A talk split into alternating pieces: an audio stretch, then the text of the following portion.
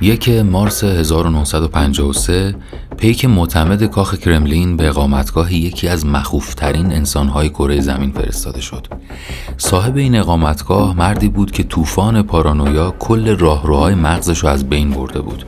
به همین خاطر دور از همه تو چند کیلومتری جنوب مسکو برای خودش وسط جنگل یه مخفیگاه ساخته بود. دور تا دور این مخفیگاه با ضد هوایی و محوطه داخلی با 300 تا سرباز و نیروی امنیتی محافظت می‌شد. هیچ کس هم حق ورود به این مکان رو نداشت مگر با اجازه شخص صاحب خونه. نامه هایی هم که براش فرستاده می‌شد از طریق پیشخدمتش به دستش می رسید. نامه هایی که تا مدت ها مربوط می‌شد به یه پروژه فوق محرمانه. پروژه‌ای به نام پاکسازی بزرگ جوزف استالین.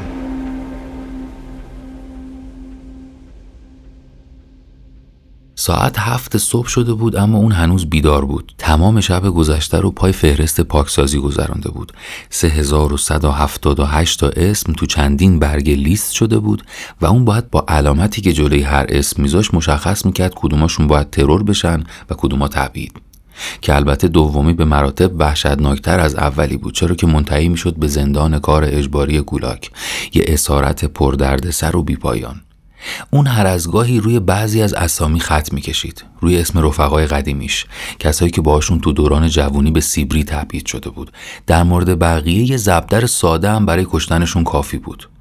استالین آدم دقیقی بود تو 60 سالگی تو اوج قدرت همه چیزو تحت کنترل داشت مدت ها بود که حکومتش یک شیشم خشکی جهان رو اشغال کرده بود اتحاد جماهیر شوروی متشکل از 15 جمهوری بزرگترین امپراتوری تمام تاریخ زیر نظر این مرد اداره می‌شد. او معتقد بود دست سرنوشت انتخابش کرده تا نه تنها جامعه شوروی بلکه کل دنیا رو با ایدههاش دگرگون کنه. برای انجام این پروژه عظیم اون باید اول همه چیزو نابود می‌کرد تا بعد به مرور دوباره از نو بنا کنه.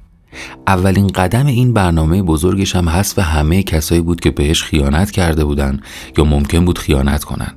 به این ترتیب تو یک سال و نیم 800 هزار نفر رو به روش های مختلف نابود کرد یعنی هر 57 ثانیه یه نفر. حالا وقتش رسیده بود قبل از اینکه مردم همه چیز راجبش بفهمن این پروژه حمام خون رو تموم کنه.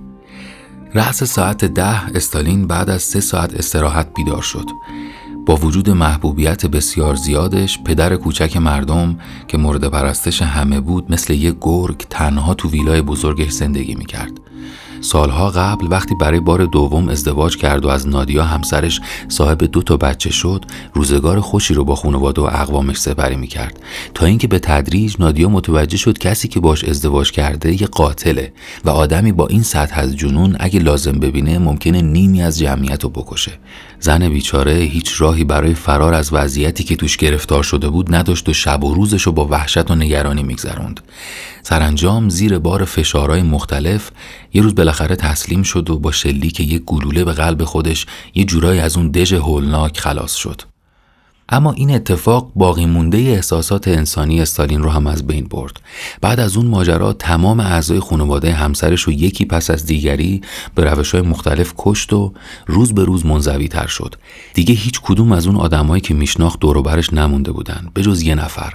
والنتینا پیش خدمتش تنها کسی که استالین بهش اعتماد داشت اون کاملا مؤمن بی سواد و ساده بود و هیچ علاقه ای هم به سیاست نداشت برگردیم به داستان. ساعت ده صبح استالین در حالی که آخرین لیست پاکسازی رو آماده و امضا کرده بود به اتاقش برگشت. اما یک کار کوچیک هنوز باقی مونده بود. اون باید یه نفر رو به عنوان مقصر این کشتار همگانی معرفی می‌کرد. جوزف استراتژیست درخشانی بود. یه سال و نیم پیش قبل از اینکه این وحشت بزرگ استارت بخوره پیش بینی کرده بود که باید کیو قربانی کنه. بنابراین بعد از ظهر همون روز نیکولای یژوف رئیس پلیس مخفی و مهمترین نیروی نظامی کشور رو احضار کرد. کسی که برای جلب رضایت و اعتماد اربابش دست به هر کاری می‌زد کسی که تمام این مدت به همه اعدام ها نظارت داشت و به دستور استالین 770 هزار نفر رو با شلیک گلوله به شقیقه اعدام کرده بود. تو اون ملاقات استالین یه جفت رو یه موش خائن خطاب کرد و بهش گفت تو یه مرتد تشنه بخونی. صدها نفر از مردم بیگناه و به قتل رسوندی و البته جاسوس انگلیسی ها، آلمان ها و ژاپنیا بودی. به خاطر همه اینا محکومی به مرگ. یژوف که ترس کل وجودش رو فرا گرفته بود حتی سعی نکرد از خودش دفاع کنه. چون می‌دونست وقتی استالین برای محکوم کردن کسی تصمیمش رو بگیره دیگه هیچ کس و هیچ چیز نمی‌تونه متوقفش کنه. 15 سال گذشت.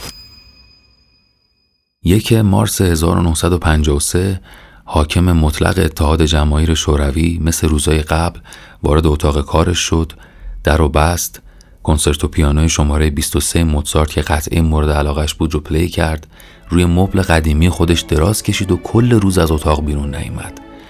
اطرافیانش حتی جرأت این که از احوالش باخبر بشن و نداشتن تا اینکه بالاخره پیک کاخ کرملین سر رسید و وارد دفتر شد. استالین بیهوش کف اتاق افتاده بود. مردی که مسئول مرگ بیش از 20 میلیون نفر بود بالاخره تو 75 سالگی همونطور که سالها تو دفتر کارش تو تنهایی حکومت کرد همونطور هم تو تنهایی مرد.